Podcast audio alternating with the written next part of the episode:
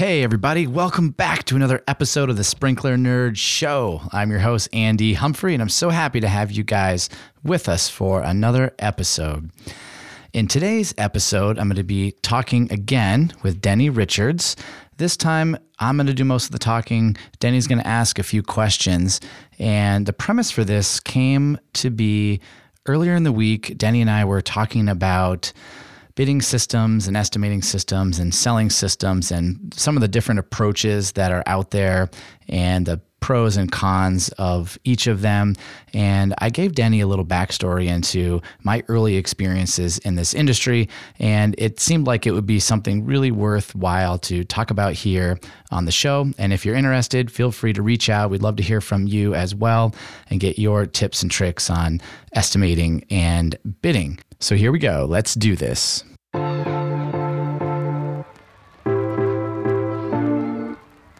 If you are an irrigation professional, old or new, who designs, installs, or maintains high-end residential, commercial, or municipal properties, and you want to use technology to improve your business to get a leg up on your competition, even if you're an old-school irrigator from the days of hydraulic systems, this show is for you.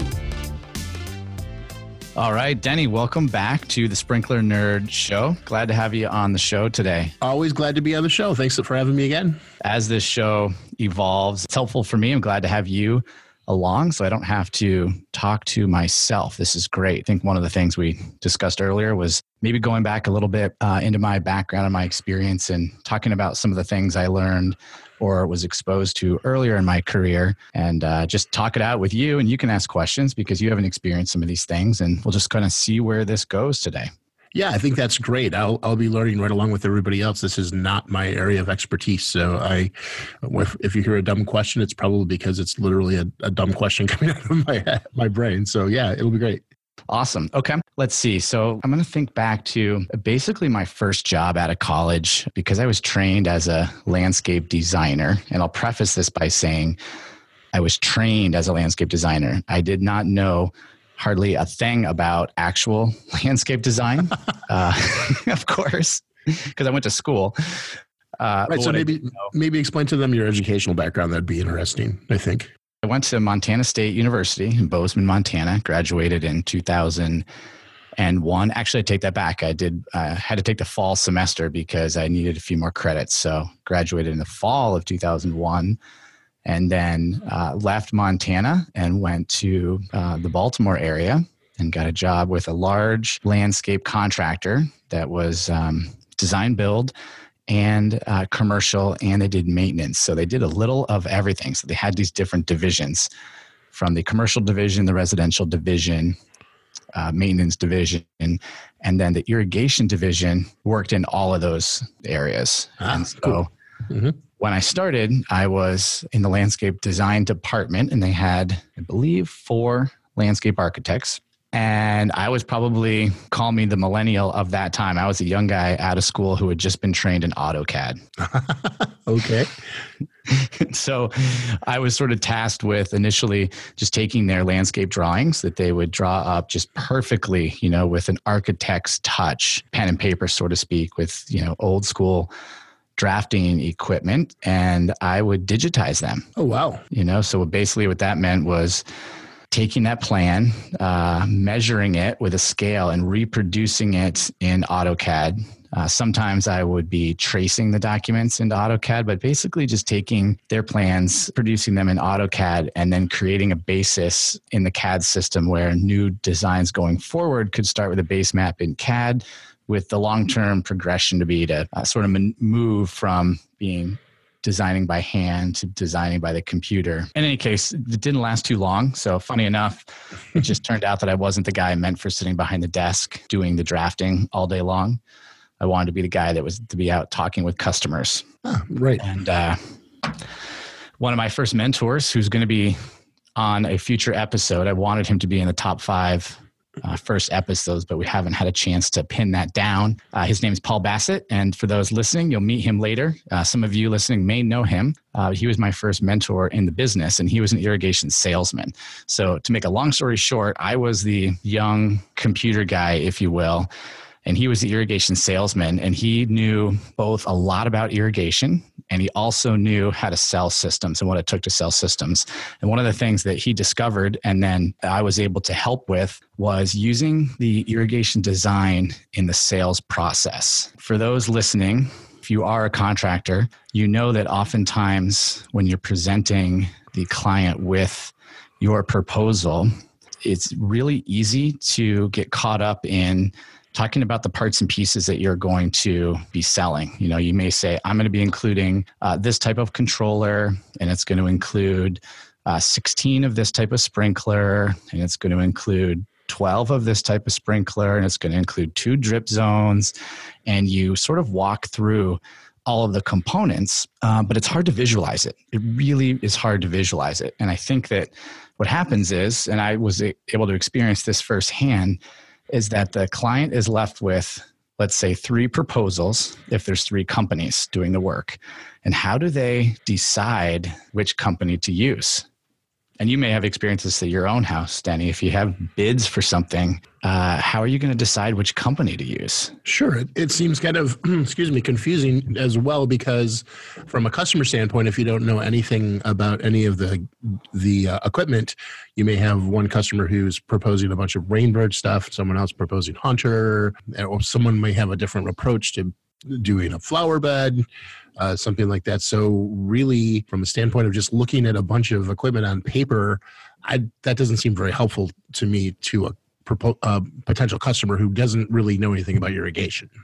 Yeah, yeah. And I think you, I like what you said there about deciding and reading on the proposal, maybe something like they're going to include Rainbird sprinklers. And this is something that I was particular about back then, and I would still recommend to contractors today, is not to focus on the equipment. And I say that because if the customer is choosing, let's let's use this Rainbird example, if they're choosing Rainbird, they may not be choosing you. So if three customers are all presenting ah. Rainbird, and you spend your time talking about Rainbird, you've shifted the focus from you, your company, your value add, over to trying to quote unquote sell them on Rainbird, and your competitive bids may be doing the same thing. That's a really good point. Actually, I hadn't thought about that, but that's um, so. You, so when you're speccing something like that out, you're you're just saying like X number of rotors in this zone. We're going to do a drip zone here. How are you, how are you kind of presenting that to the customer, other than obviously the design? So you do want to list the brands that you're using. You may or may not decide to list the full materials. That has some pros and some cons. What I would focus on is talking about your company and you. And if they ask, and when appropriate, you talk about the product, but you keep an emphasis on your company and on you and on your warranty and on your referrals and on your happy customers and all the reasons that they should hire you. And this is where, going back to the story about my first job and getting into irrigation and my mentor, Paul, what he had figured out was that if he could show up for the proposal with an irrigation design in hand, okay, a full sprinkler layout, something showing where all the sprinklers are going to go, all the piping, that that was a huge value add because nobody else was doing it. Nobody was coming to the presentation with the homeowner or the commercial property with an irrigation design. And so what Paul did is he tapped me. So remember, I was this young guy out of school. I was happy to work eighty, one hundred hours a week. It didn't matter. And Paul would say, hey, um, I went out to this house yesterday, or I went out to this commercial property. I sketched out where the heads were going to go on this napkin. Can you draw this up in C A D? And I was like, heck yeah, I can do that. And so I got started putting heads on paper and pipe on paper, just following a design, not knowing why there was six heads on a zone or why this number of feet of drip tubing was being used. I was just following Paul's design. To make a long story short, I eventually moved from just doing the drafting and the and the design into the sales department, where I was actually the one presenting the proposals and doing the selling for the company. And I remember the first project I ever sold. Of course, I was so dang nervous. You know, the first time you're in sales that you have to get in front of somebody and give your pitch. And you're, I was just so nervous, you know, I dressed nice. I had this beautiful C A D irrigation system. The paper was all rolled up in my, you know, nerdy uh, blueprint uh, and uh, went to present, and Paul was with me, and we were in uh, Washington, D C at this, uh, I would say fairly upscale a home. I think the irrigation system was a twelve thousand to fourteen thousand dollars irrigation system. And I just remember rolling out the irrigation design. And at that point, it became really easy because I was just simply showing him the design that we put together and using that design as a differentiator on why they should choose our company instead of the competitors. And uh, sure enough, later on, I think it was that evening, customer called me back. Let's say it was Johnson. Mister Johnson called me up and said, Andy, just wanted to give you the good news. I've chosen to use you guys for the system. And the reason I did is that you seemed much more professional. You came with this plan. It seemed like you guys knew exactly what you were doing. And so I'm going to use you. Even though you were more expensive than the competitors, it seemed like you guys knew what you were doing. So we're going to go with it. Well, yeah, you're you're adding value there. And I think that I can see now it's... Um, You're you're selling the right product. You're actually it is. It's a you're selling the company. You're not selling the sprinkler heads necessarily. It's the company. So from that standpoint, I think that you guys figured out the right process because you were selling yourselves. Yeah, and then again, for those that are listening, I think that there's so much value in the perception of professional. And if you think about the different types of companies that are out there, it'll range from somebody that may literally potentially write up the proposal on sort of school line notebook paper and say, "Here, here's your price."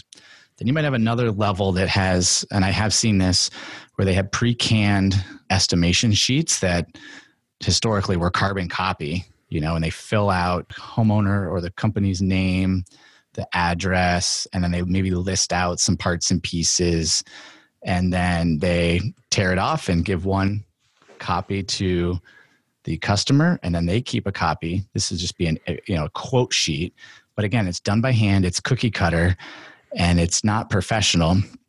All the way up to the top level, and this is what I would recommend that everybody do if possible, and it can be easier today to templatize this, if that's even a word, templatize this, mm-hmm. and to draft something up in a narrative form that comes across as a real professional proposal versus a list of materials. Makes all the sense in the world to me. It's that's a great way to go. The, the customer has it all laid out. You took the initiative before you ever started to work and put some extra time in to show that you are interested in the job.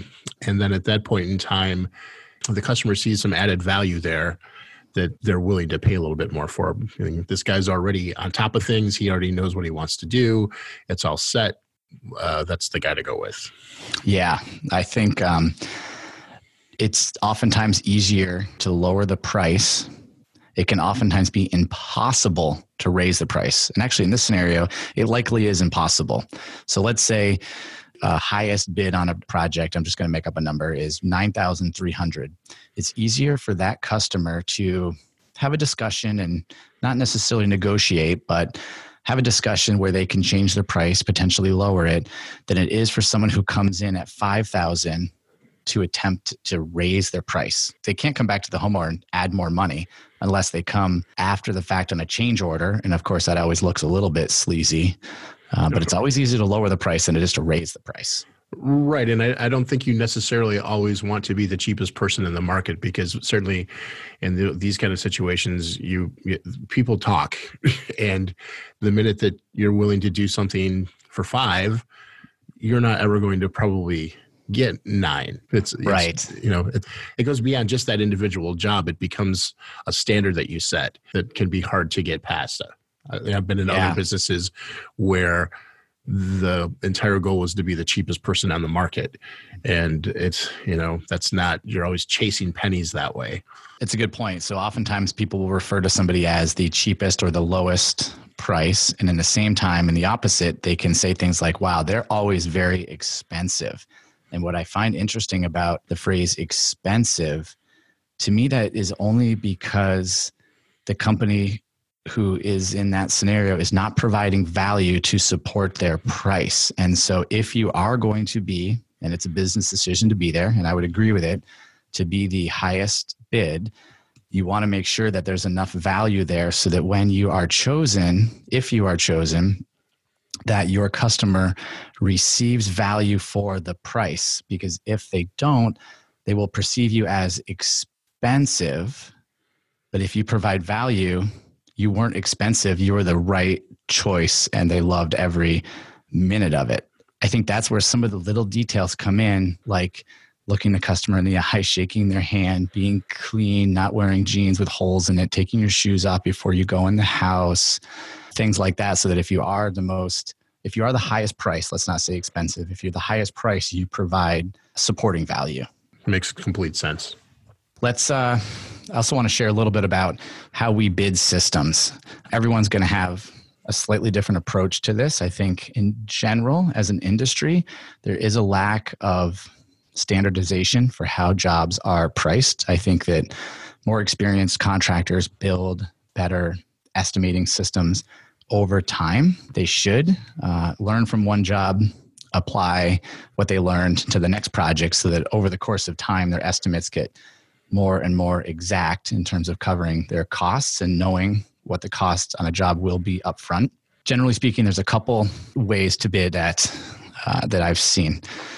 The first one just being that they make a rough material list. And I'm talking rough. Sometimes they just count sprinklers. Okay. And then they'll take that and they'll bring it to their supplier, and the distributor will make maybe a little bit more of a modified material takeoff. And then they'll take that material and they'll just add a multiplier. Let's say materials times three. Okay. That could be their bid. And I kid you not, this could be a four hundred thousand dollars commercial project. And I have seen this where contractors will take the distributor's material list, multiply it by three or a number, and then submit that as their bid. That seems to not take into account a whole lot of things. Uh, right. The first, first thing that comes to my mind is the time involved in, in everything.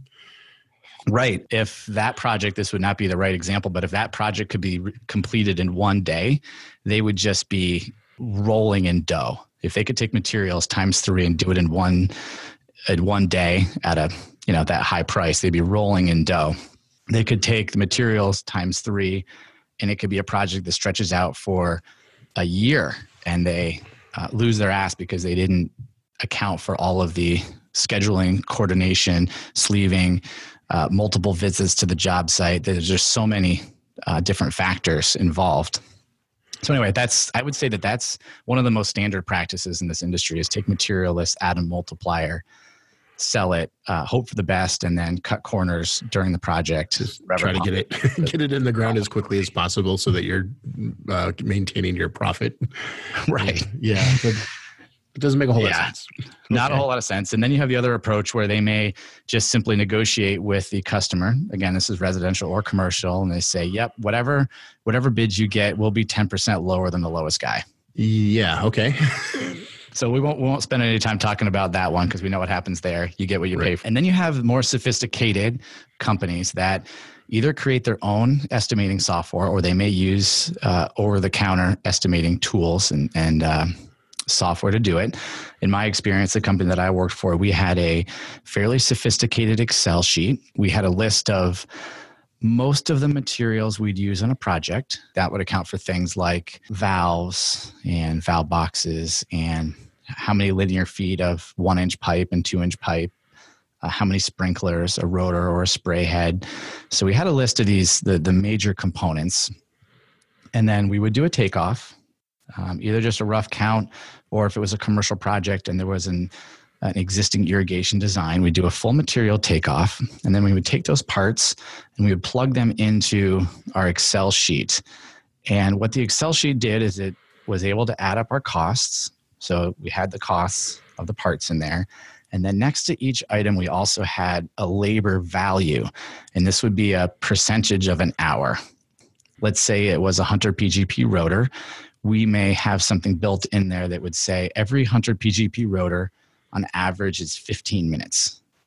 So that way, if we had four of them, we'd know that's an hour. And if we had four hundred, you know, we'd have a much higher total. So we, we added a labor value next to every item on the list. So that was just kind of tabulating as you were putting the equipment the time. in. It was, it was also re, uh, collecting the time uh, yeah, expense. Yeah, exactly.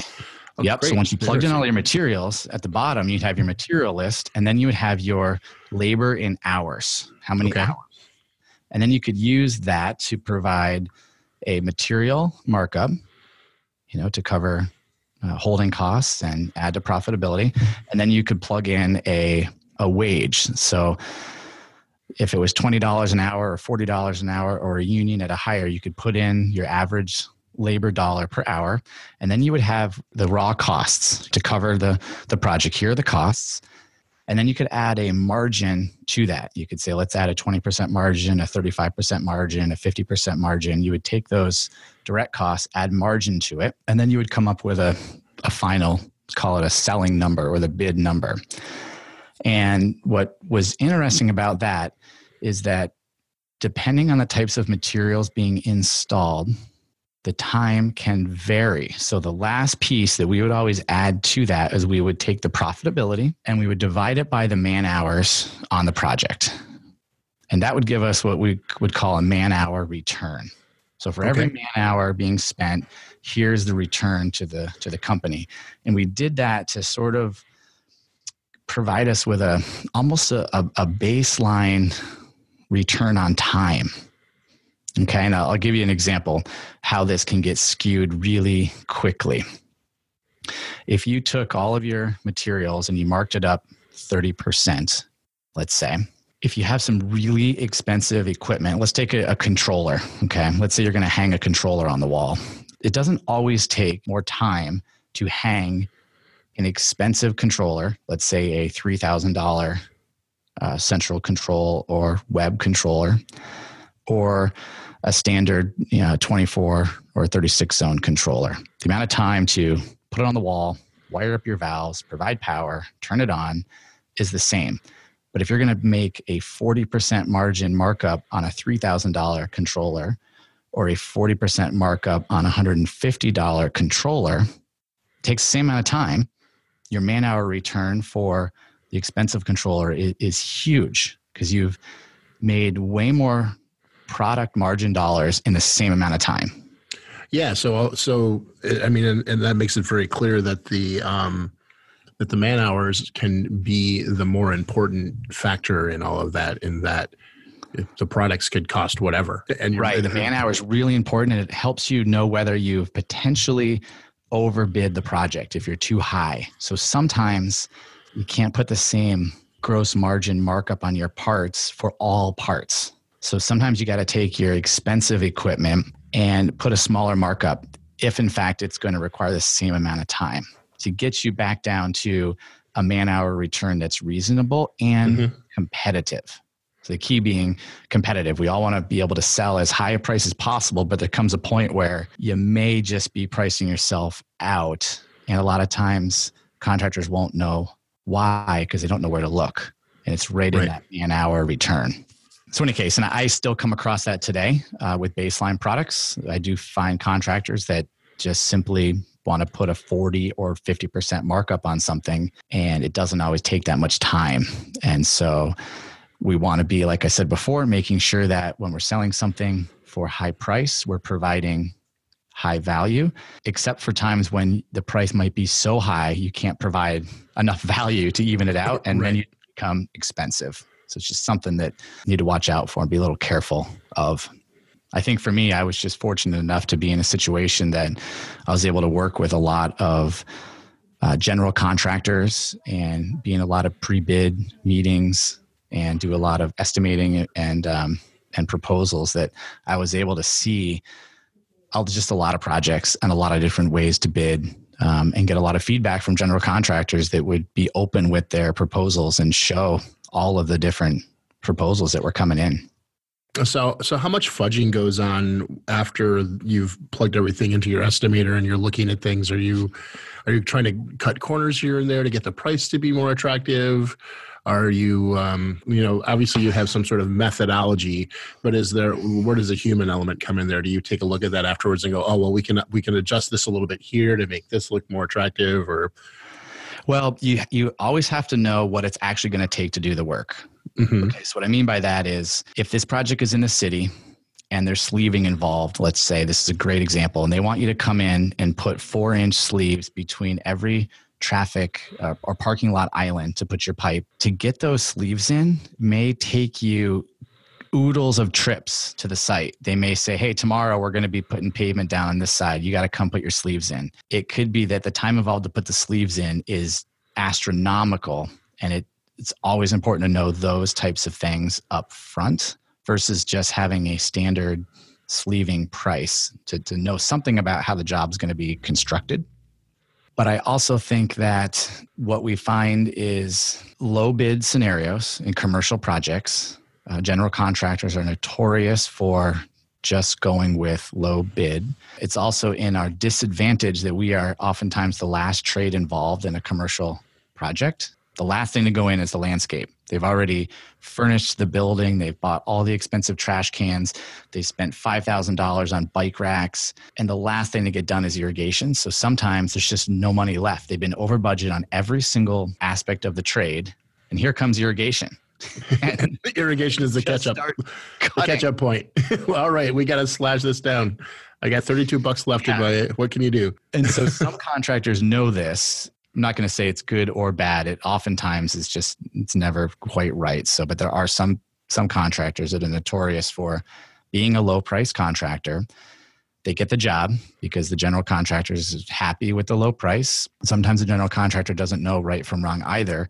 And then they'll come back with some change orders. They'll find ways to add to the contract over time, you know, increase their price. So if they had just bid it correctly the first time, they would have been higher and may or may not have gotten the project, but they come in low and then look for change orders. So when it, as it relates to your question or your comments about fact checking your man hours and knowing if you've made the right estimates on your bid and if you're, you feel like you have everything covered. The company that I worked for, being the scale and size that it was, we had a check, we had a system of checks and balances. What I mean by that is the guy selling the project, which was me at the time, did not estimate their own systems. You can see how this could be a, a slippery slope. If I'm the estimator and I want to sell the project, I could estimate it incorrectly, make this uh, project on paper look like a fat margin, sell it at a fat margin, and receive a deep commission check.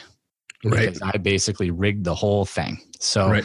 What we had was one person whose job was the estimator, and it was their job to make sure everything was covered, that the company wasn't going to go out of business if it was sold. And then it was the salesperson's job to add margin to that base price.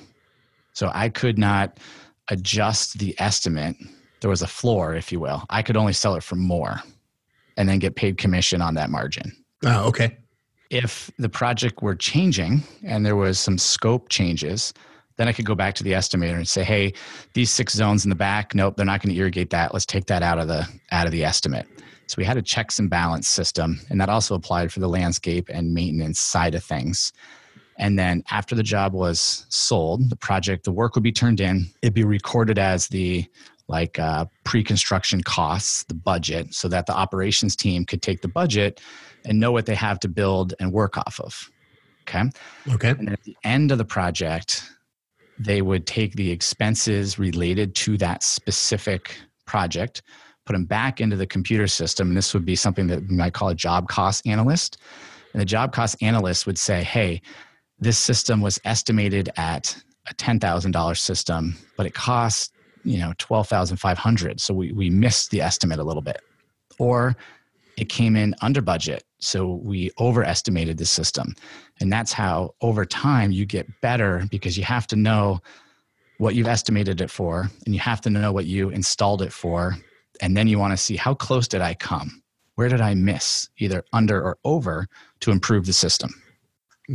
Right. Oh, so that, yeah, that makes all the sense in the world as well, just to go back and see where everything stood. So how, how often were you, do you, like at the beginning, did you, were you over or under? Were you, did you feel like there was a... Yeah. Well, and honestly, I wasn't as privy to those things. Okay. I'm as sort of the sales and design right. and estimating to just be sort of cranking out new work. But because of the size and scale of the company, they had a whole team of job cost analysts that could look at the projects to make sure that they weren't coming in always under budget and that we were maintaining the the correct profitability long term.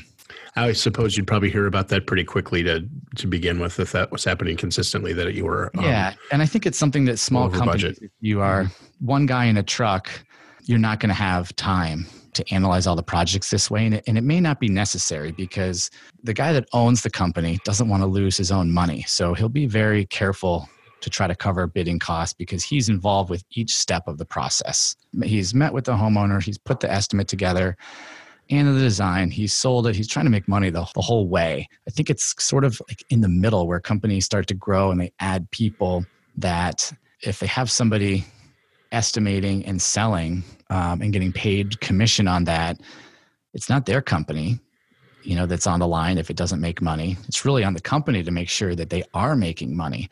And so the bigger the company grows, the more sort of checks and balances that need to be put in place to ensure there's not a leak somewhere. And right, sure. Not sinking.